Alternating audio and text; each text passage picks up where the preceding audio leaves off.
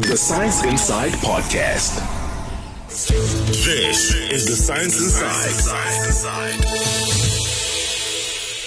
Good evening and welcome to the Science Inside, bringing you the latest news stories and events happening in the world of science, technology, and innovation.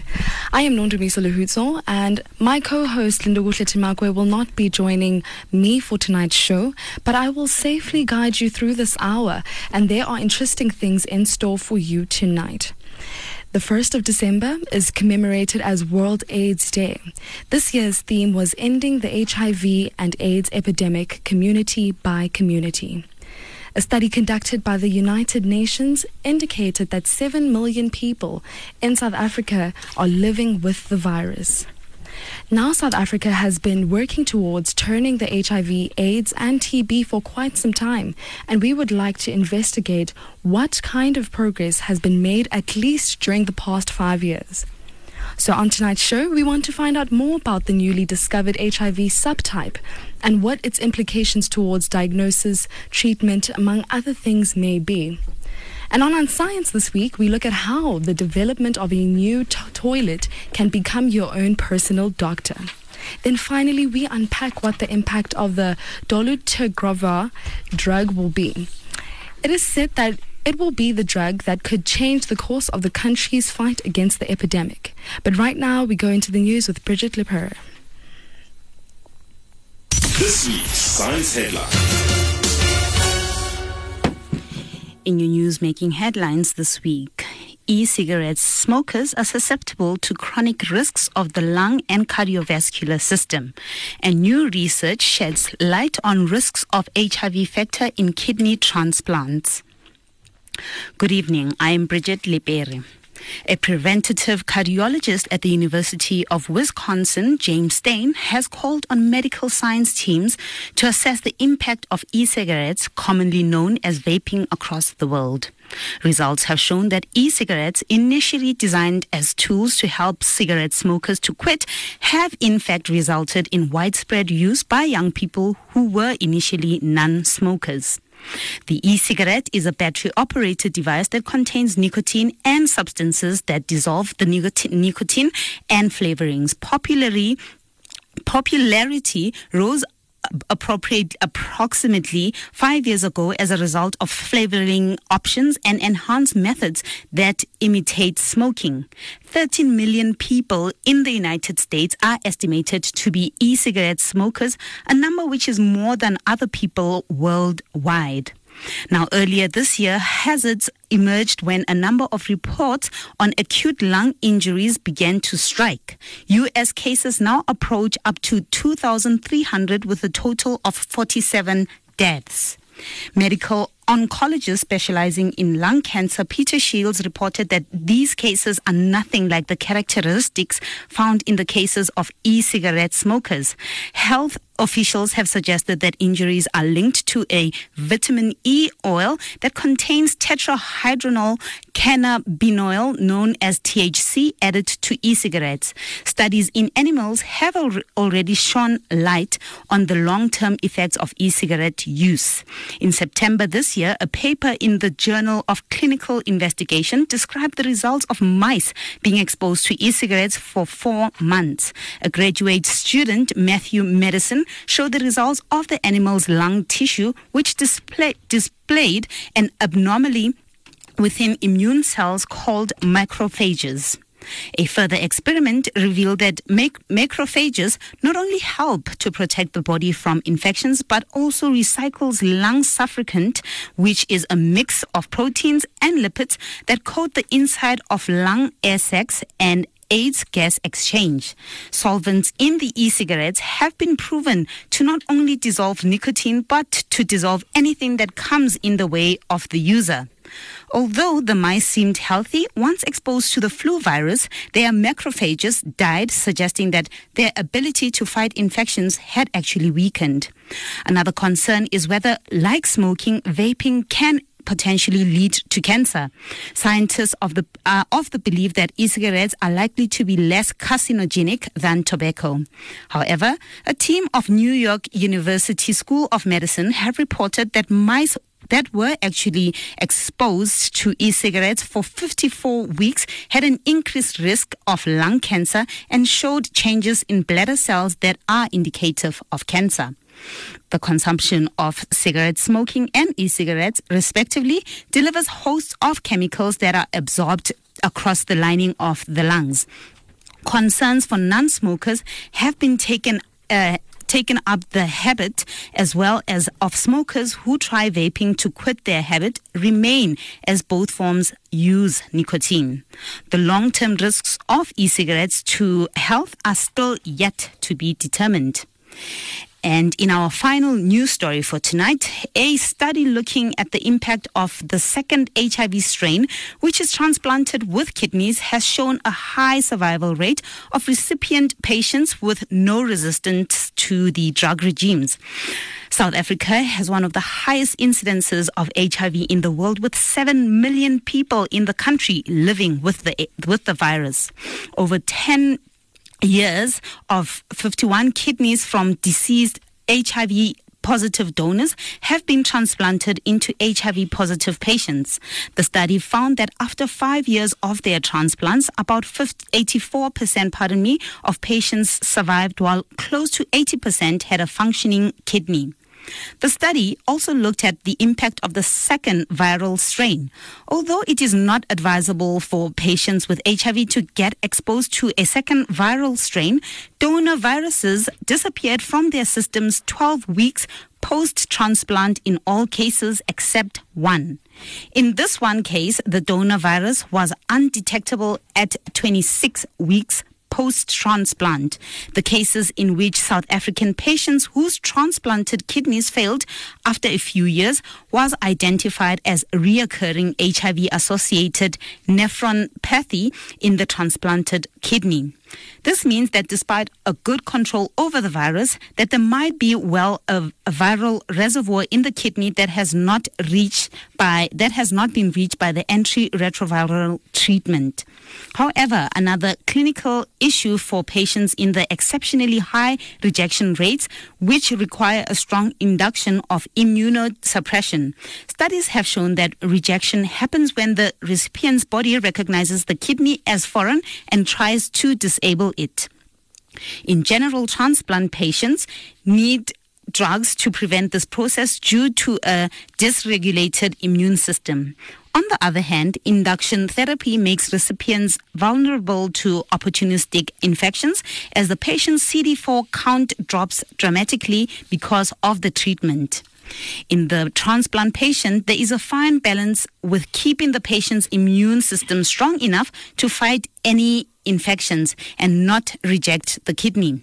It took most of the recipients in this study months to recover their CD4 counts.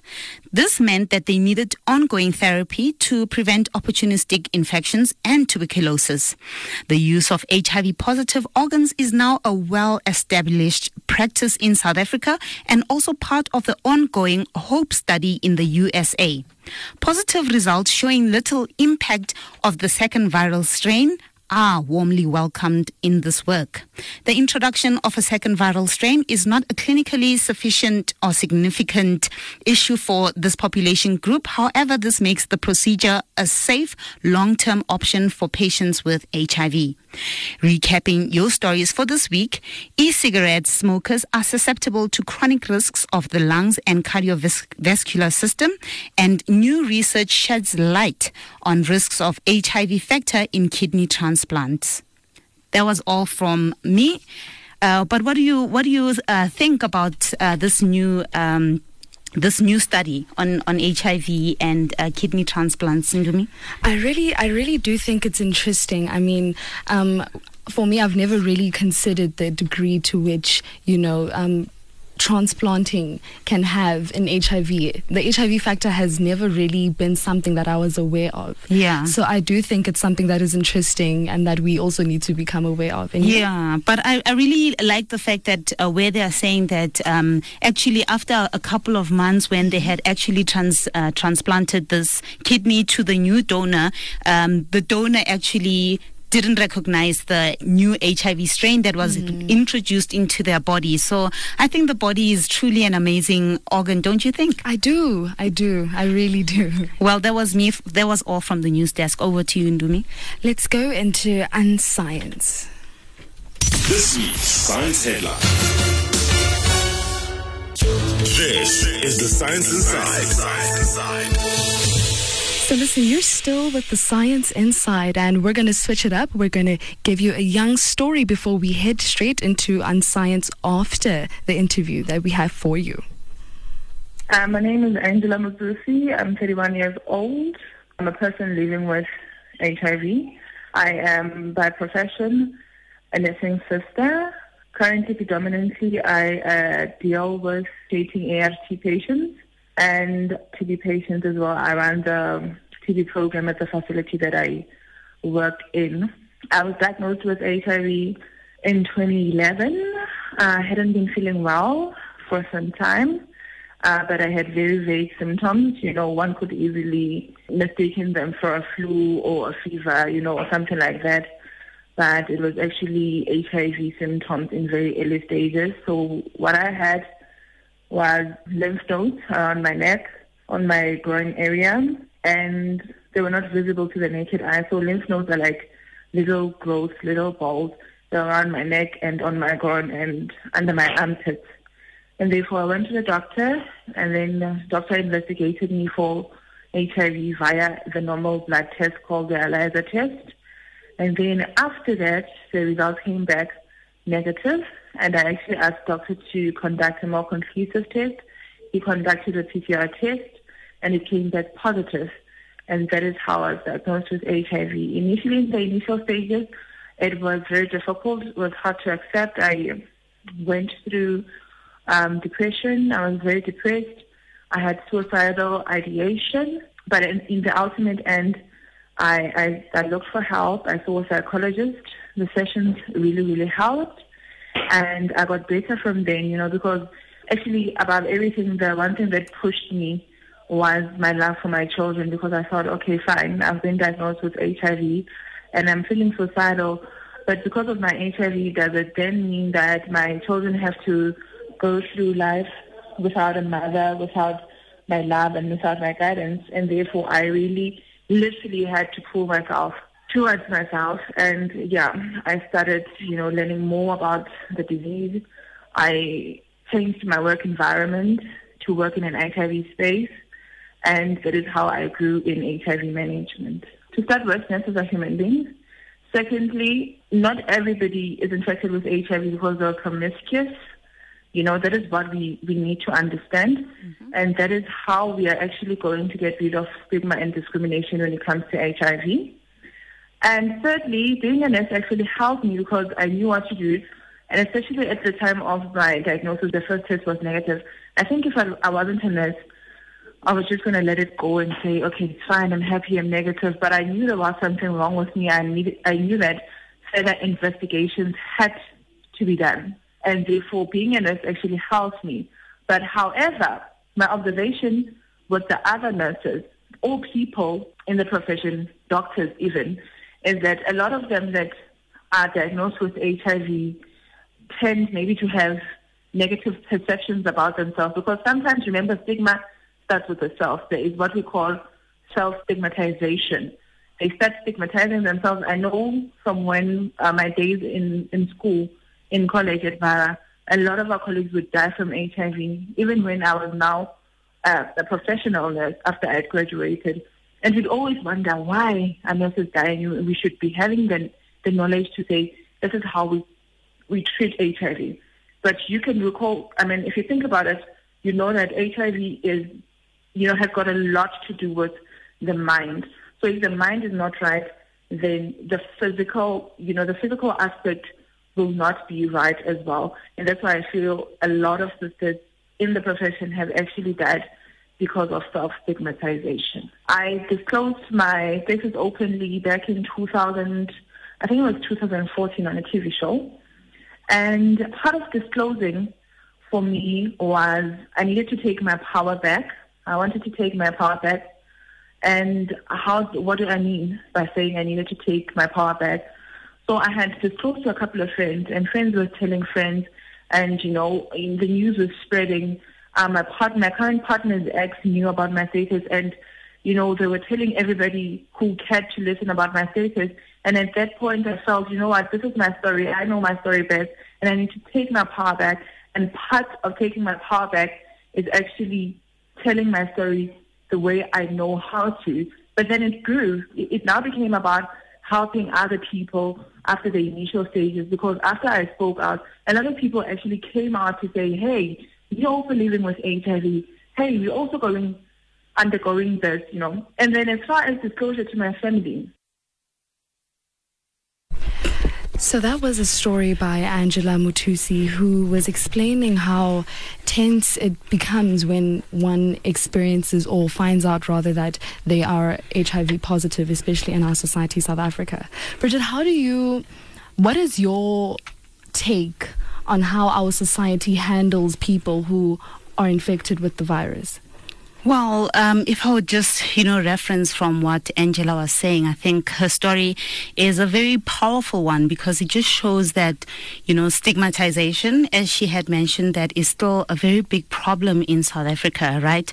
Uh, where she said, uh, you look at yourself in a certain way, you perceive yourself in a certain way, you look at yourself as if, you know, you are redundant or something like that. And that also obviously affects your self image, how you portray yourself, how, you know, your confidence basically. So what you are saying there is that actually when it, even when I spoke to her, she was saying like a, a lot of her colleagues were dying because of uh, stigmatization where even though pe- these people are doctors and nurses and they deal with this virus on a daily basis, they're the ones pricking people's fingers and telling them that, hey, you've con- uh, contracted this virus. But I feel like it's it's it's a bit of a shame because um, if you uh, if you are going undergoing cancer treatment, you can freely say that, and pe- people actually feel for you.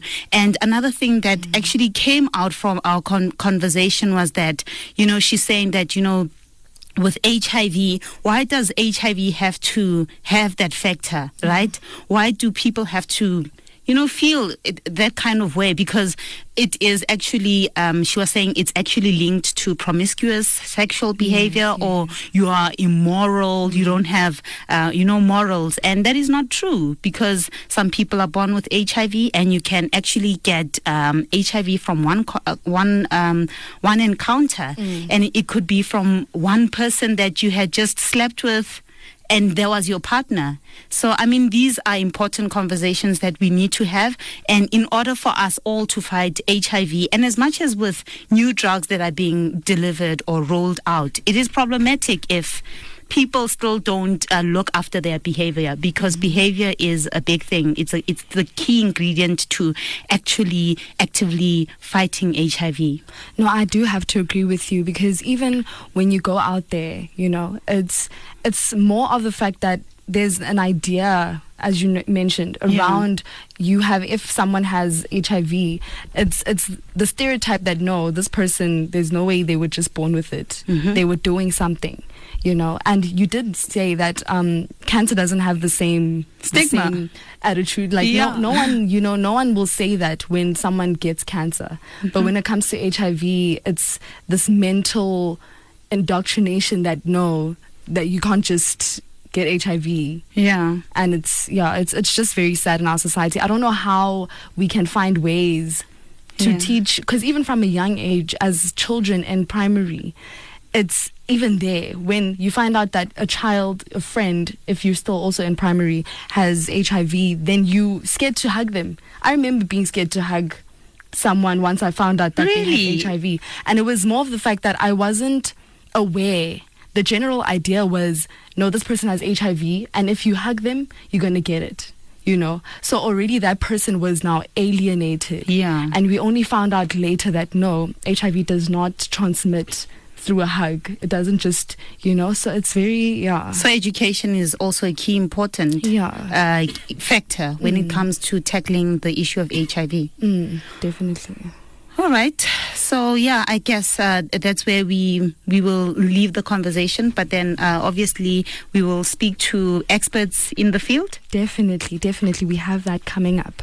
So Health Minister Zweli Mkhize launched a new three-in-one pill that could help people with HIV suppress their viral load, while also averting more than 300,000 new infections through this combination pill in the next two decades. The rollout of the one pill a day combination pill called dolutegravir, excuse me, will revolutionize the treatment of HIV and could well be a good start to cutting new HIV infections and deaths through the tablet. Most South Africans are HIV excuse me, most South Africans on HIV treatment already use one of these drugs alongside a third called efavirenz.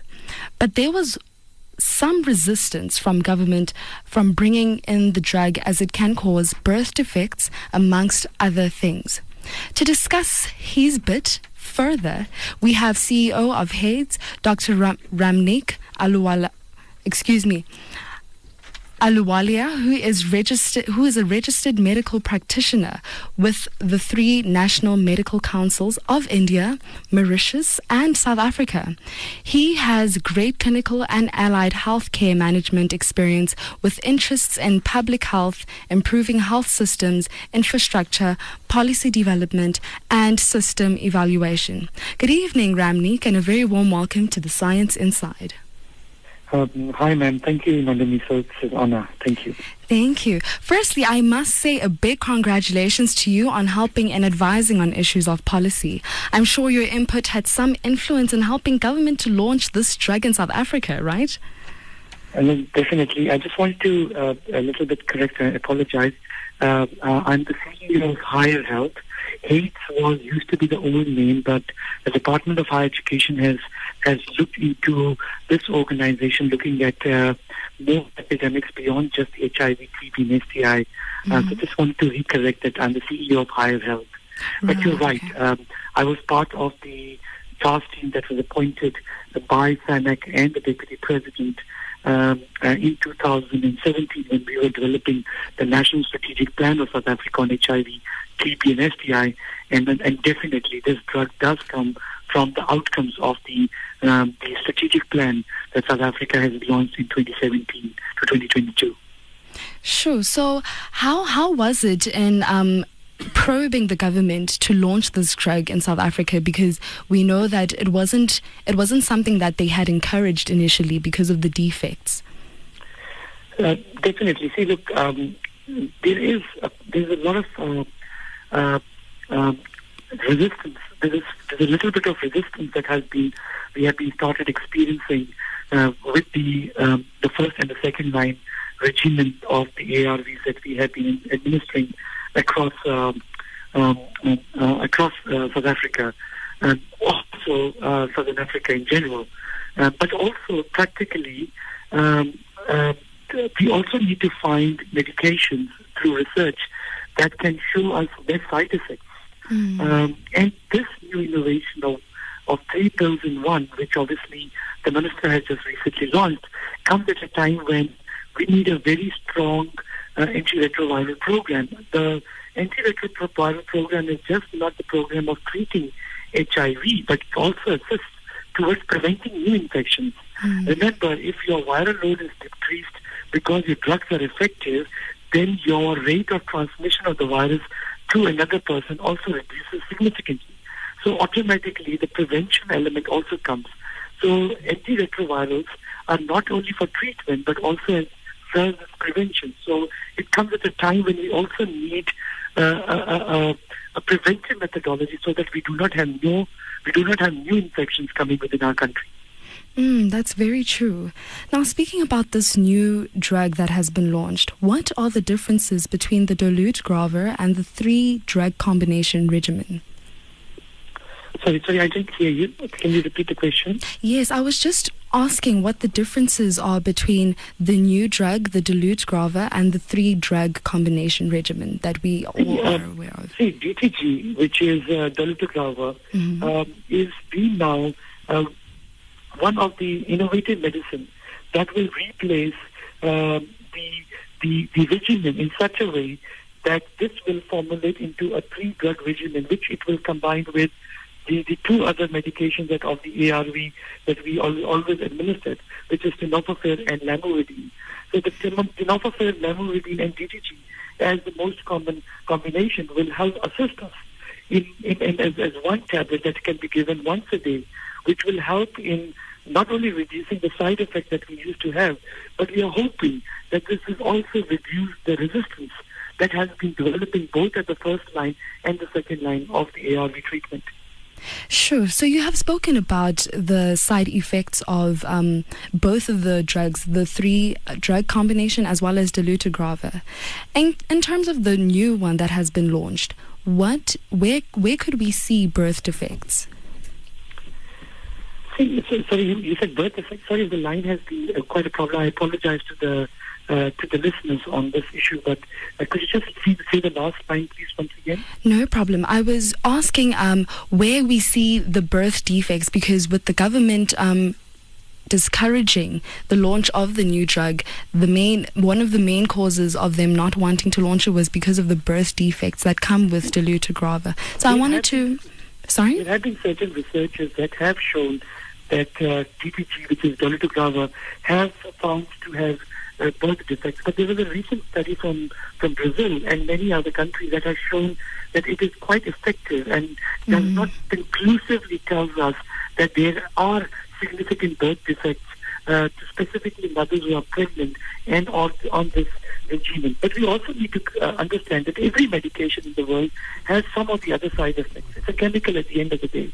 But definitely, this drug has shown that the previous drug, which was efavirenz, uh, this is far superior drug uh, compared to the previous regimen of efavirenz when it used to be combined as a three-drug regimen.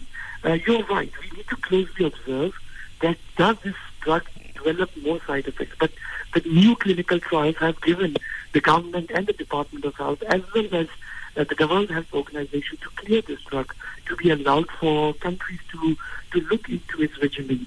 Uh, remember, we're also experiencing, as I said earlier, a lot of drug resistance, a lot of side effects from the previous regimen, which is making our prevention program, our treatment program, quite on the standstill. And this does come at a time when we need a change in our strategy towards a more effective uh, HIV control program. Mm. So now, is the government looking towards phasing out um, the one the drugs that are currently in use, and how how are they looking towards doing that if they are? See, I'm just to inform you, I'm not in government. Uh, of course. Um, uh, but um, so it's very difficult for me to answer on behalf of the government. But all I can emphasize the fact is that uh, as um, organizations around this country working on HIV, as organizations working on health and wellness, definitely we are very much welcoming uh, this big innovation that the government of South Africa has introduced. It's a bold step. Uh, we are challenged by a country with 7.9 million South Africans living with this disease. Mm-hmm. It's a lot of population that is affected. We have to make sure that no new infections come in South Africa. The problem is that we have still a lot of new infections every year being added into our programs of HIV. Our young people deserve a better living to be HIV. We need to fight this epidemic right from the center. ARVs play a very significant role. ARVs not only help in supporting the HIV positive people, but also help in preventing uh, the transmission of the virus from HIV positive or negative people. Uh, but together with other preventions like condoms, circumcision, with other um, uh, innovations around prevention on HIV, uh, ARVs do play a very significant role in preventing new infections. Remember, for us, the bigger battle is to make sure not only our people living with HIV are healthy, people living with HIV are able to uh, live as long as possible like any other general population. Our biggest drive will be is does HIV positive people have less side effects with the medication that they take? But the most important factor is do we make sure that our South Africa is safe from getting no new infections in the future? Our target is by 20, 2030, we need to reduce no new infections in South Africa. And we have to come to that level of having no new infections in South Africa. We as a country are grappled with lots of young people being infected at very early stage. So we do welcome this innovation. This is a critical innovation when we experience in a world where the old regimen has been having a lot of side effects. Old regimens have a lot of uh, resistance being built up, and that is really disturbing our ARV program. True, true. I agree with you there, Doctor. Now, these new three in one pills, are they more expensive than the older drugs? See, at the end of the day, the government is going to provide it at no cost to our people. So the expense to the government will obviously be determined by how they are working with the pharmaceuticals around the production of these medications. I'm not in that field, so it's very difficult for me to answer such a question. But all I'm trying to say to you is it's again still a very bold decision, and I'm sure the cost will be engaged by the department in its own way. Sure. No, I hear you. I hear you, doctor. and um, I know it is said to be a better that it is said to be a better drug than the ones currently on our shelves because patients on DTG are less likely to develop resistance to the drug. How is this so? Remember, the trials have shown that this is a, a drug which has been come out of some serious clinical trials. It has shown some serious effectiveness around it. WHO has given us a very big go ahead. The mm-hmm. country has looked into it. The scientists have really delved deeper into it. So scientifically, it's a superior drug. It's been shown as a very effective antiretroviral compared to efavirenz, which was the previous drug. So efavirenz did have a lot of side effects. So uh, this comes at a time when we need our population on ARVs to have uh, lesser side effects, much more healthier living, and I think that's the right the right place to go. Science is evolving, so is the pharmaceutical industry, and every time there are research trials, there are trials of more superior quality of antiretrovirals being introduced. And with time, we need to also make sure that we bring that to South Africa. No, definitely. Now, what difference does it make in terms of drug dispensing and management of the virus? Uh, if you ask me about uh, drug dispensing, did you say the drug dispensing? Yes, drug dispensing. As per to uh, what the, the government has announced that by March 2020 it will be rolled out. Um, obviously, it depends on how the Department of Health will roll out. As we, as higher education and higher health, we we are going to ensure that our ARV clinics and across our institutions of higher education and higher learning are able to receive this drug. Um, from the department and be able to roll out to um, our uh, young students that are on the ARV program at our institutions. Mm, and does it counteract the functioning of certain contraceptives, and if so, which ones? Um, as such, we are waiting for more study results around this, but as such, it has not shown anything. There are a lot of, uh, you remember, there is a study that comes with the research that shows some negative side effects wrong, for example, with, a, with an interaction with a contraceptive. But as such, it's, this drug, if it has been now clinically proven, has not shown this, uh, any kind of uh, disturbance with the contraception program. Sure. Wow, Doc, this was very informative. So, as a person, how soon can we expect it to be rolled out onto our shelves? We are waiting for March 2020 as the government has announced, mm-hmm. and we really hope that uh, we will be bringing it to our clinics as soon as possible. Okay, sure. Thank you so much for your time, Doc Ramneek. It was very nice talking to you. That was Dr. Ramneek Ahluwalia, who specializes in public health, improving health systems and policy development. He was talking to us about the new dolutegravir, excuse me, HIV combination pill, which was launched last Wednesday. On the socials, you can find us on Facebook as The Science Inside and tweet us as at VowFM. Use the hashtag Science Inside. Do stay tuned. You're listening to The Science Inside, bringing you science around major news events. Welcome back. You heard it. You're still with The Science Inside.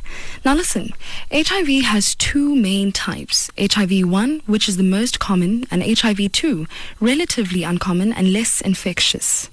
HIV 1 has the main group M, and group N is the one responsible for the global HIV epidemic. Now, within the main type of group M, there are many genetically distinct subtypes between A and K. Now, tests to diagnose HIV and monitor the level of virus in the body sensitive to the full range of subtypes and the HIV 2 type and its main type of group O do exist, but may not readily be available in all settings. So, HIV, like any virus, has the ability to mutate and change over time. Researchers have found a new sh- HIV strain subtype L, which falls under the HIV group M.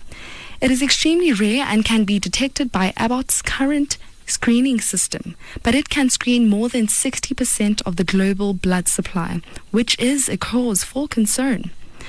So tonight we are joined by the head of the Center for HIV and STIs and previously the deputy director at the National Institute for Communicable Diseases, NC, NICD, excuse me, Johannesburg, Dr. Adrian Puren.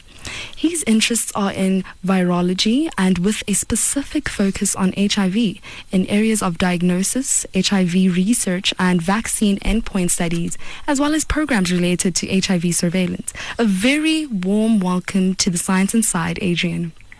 Thank you very much, Nandamisa, for that introduction, and uh, good evening to your listeners. Of course. And I would like for us to talk about the new HIV subtype, which has been under the radar for almost 19 years. Why is it that we have not been able to pick the virus up for that long?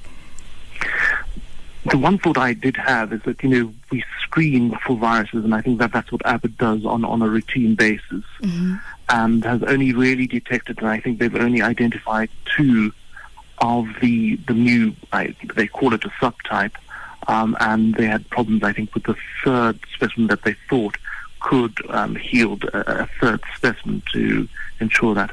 It, it's possible, you know, when you look at HIV, it's a highly diverse virus, um, and you've outlined quite succinctly how that level of diversity, for example, in the M group. It's possible that you know you may have these other strains, but that they may not necessarily be transmissible, for example. And so, although it is there, the level in which it is in the general population, populations that you sample from, is so rare that um, you are unable to detect it, or you detect it at such a, a, you know, um, ad hoc number in terms of one or two particular cases. And so it could just simply be a dead end. Um, and it hasn't been transmitted, for example, as as you know, in South Africa and other parts of Africa, there are some dominant uh, viruses, with subtype C clade, for example, D in Kenya, um, and, and so on. So those have really become the dominant viruses or subtypes in circulation, whereas this particular subtype may um, be simply uh, uh, um, there, but at, at such low levels because it's not um, easily transmissible, for example. Sure. So, Doctor, how was it discovered and how does it affect and undermine the available diagnostic of HIV treatment? So you, you raised an important point, and if you look at the history of the diagnostics of, of HIV, it, it really has evolved over the years. And my sense is that um, initially there were certainly problems because the diagnostics um, that we have today have really been developed in, for example, Europe um, or the United States, where there was a specific subtype, subtype B, for example, which is still the, the most dominant uh, virus in, in circulation in those those um, geographic areas, and that did heal the problem in that they selected a specific set of gene or genes um, which were highly mutable, and therefore when you try to apply those diagnostics in, for example, the African setting, you could possibly miss that. But I think the, the diagnostics has really evolved and become more sophisticated, and it focuses on what we call uh, regions that do not mutate um, highly, for example, and that's where many of the, the the focus is in terms of diagnostics. So missing it, I, I think, should not really be a major uh, problem. Um, there may be some risk of under under quantifying it possibly, but my sense is that we should be able to develop the necessary um, diagnostic capability, and I think Abbott has done that. Apparently, they've updated some of their diagnostic kit, for example, to ensure that they, they don't miss this particular um, virus. And My sense is that you know um, using the areas that, that don't mutate at, at high rates um, will certainly uh, allow one to detect these particular subtypes, yes. Sure. And initially, Doc, how was it discovered? How did how did it come about? Could you take us through that process? Yeah. So, from what I could gather uh, from my reading, is that um, I think Abbott collects uh, and has an archive of various specimens, probably through, from throughout the world, and they are probably um, sequencing these particular viruses. And as you know, the technology around sequencing has also certainly evolved to the point where you can get the, the full genome. And my understanding is that they had sequenced these particular viruses um, from the DRC, and that's where they, they discovered them. They, I think they were from different periods. Um, for, um, in terms of years that they were able to isolate um, those specific viruses, or at least two of those particular viruses, and be able to come up and show um, that it is um, fairly different from the other um, subtypes within the, the M group. But uh, just a, a, slight warning or an alert is that you know the there is an international convention around recognizing um, viruses, and so they will probably have to go through that particular system for that to be called um, the L group within the, the, the major group of, of, viruses. Sure. And how, how does this new um, subtype impact on efforts of drug resistance, you know, considering the fact that mm-hmm. there has been the new combination pill, dolutegravir, um, how, how has this new strain um, been viewed and seen in comparison to um, the efforts? So my sense again from some of the expert opinion is that in fact um, the current um, drug regimens will be equally effective um, so I don't think we should uh, be concerned about that at, at, this time, because the, the, mechanisms of the drugs are um, similar across the major subtype mm, groups. Okay. So um, it should be equally effective regardless of, of the, the, the, the subtype. So I don't think we should um, get too concerned about that particular. Okay. All right. And what lessons are we learning about this new strain in counteracting the treatment of HIV? I, I, suppose coming back to the point that we've, we've only really identified 2 mm-hmm. um, cases, and so my sense is that again, I think we should not get overly concerned um, that that poses a, a, public health threat.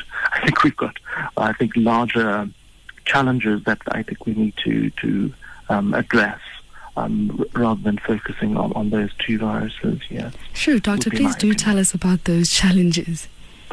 Certainly. So, mm-hmm. um, as you know, yesterday was World AIDS Day, and, yes. and that really represents our commemorations after so many decades of having HIV virus in circulation.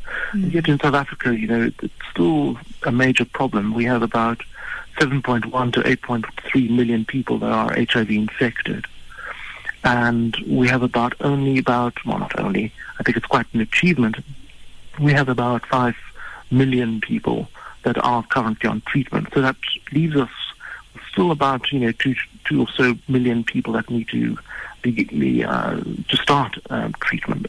And of that group, we I think my understanding is that we've only about 90% of those individuals of that 7.1 to 8 million people know their status. So we really need to ensure that uh, we provide accessible services um, mm. in order that we can actually focus and have those persons identified and, and start them on treatment. Our treatment program as well has its own particular challenges. As I mentioned, we have about 5 million people. Mm. But, you know, there, there's a large loss of people um, in terms of um, to the treatment programs. Again, there are, there are particular uh, challenges around that. And you mentioned a, a, a, problem when you consider treatment is HIV drug resistance. Mm-hmm. So that's really a, a, a major headache for for public health programs. And so the introduction, as you know, last Thursday, was it Wednesday or Thursday? Wednesday. Uh, the, the, Minister of Health mm-hmm. announced a new fixed dose combination that includes a new drug called DTG, yes. dolutegravir. And in combination, it is thought that this drug will really um, assist us in terms of managing um, HIV drug resistance, drug resistance. It will also ensure that those who are newly infected with HIV um, will reach um, viral suppression uh, far more quicker than um, the, the, current um, conventional um, drug com- combinations. Obviously, it comes with some side effects. Mm-hmm. Um, I think the major one of consideration, but we hope that um, from the various studies that this risk will be reduced, um, will be the development of neural tube defects in, in, in fetuses, Mm-hmm. um, especially within uh, con- you know six weeks uh, post conception. And the other major side effect um, is is weight gain, and sometimes this weight gain can be quite extreme. So I, I think that I think we're um, in a good point where we are introducing this particular drug. I know it's been controversial, and it's taken us a long time to reach this particular point, but it certainly um, offers uh, uh, some hope that we can manage some of the public health um, problems that, that we currently are faced with. However, it's, it's again not that straightforward, especially for, for women that um, in childbearing age who need to start treatment. You know, are they on regular contraception? Um, in order for us not to be too concerned about neural tube defects. But if they're young women, and as you know, young women in South Africa are particularly vulnerable, and pregnancies is one outcome of that vulnerability. Um, you know, if they're unsure about um, what contraception to use or not using it, um, then the discussion around um, the use of DTG becomes a bit more complex, a bit more difficult. Um, so certainly bringing together the different fields of access to uh, contraception, and as you know, there- are there have been problems with the availability of um, contraception in Sure. public health facilities. So again, that that that, that is another challenge. So yes, we have a, a new drug with all its possibilities, but we also have the challenges that, that go with it. Of course. Now, looking at blood and organ donation, how does the nature of the new strain affect um, transfusions and transplanting aids in treatment of other conditions and diseases? Good. So that's an important point. So I, I think we come back to our, our point about the diagnostics. So my sense is that um, if the diagnostics is, is up to date um, and that we use the, the conserved regions, as we call them, of the um, the genes of, of HIV, then my sense is that we should be able to detect um, the virus and, and that we should um, prevent um, the any um, risk of, of, of transmission and or in the settings of either blood transfusion or in the sense of, of transplantation would, would be my, my view at, at this time. So as you know in South Africa, we use molecular methods to identify viruses in the blood transfusion setting. And as far as I'm aware, I've not seen any, um, well, I'm not aware of um, a single case since the introduction of that particular um, technology of uh, transfusion, transfusion transmission um, cases at all. There may be one, uh, but I, I speak to stand to be corrected. But as far as I know, there, there have been none um, in, in South Africa.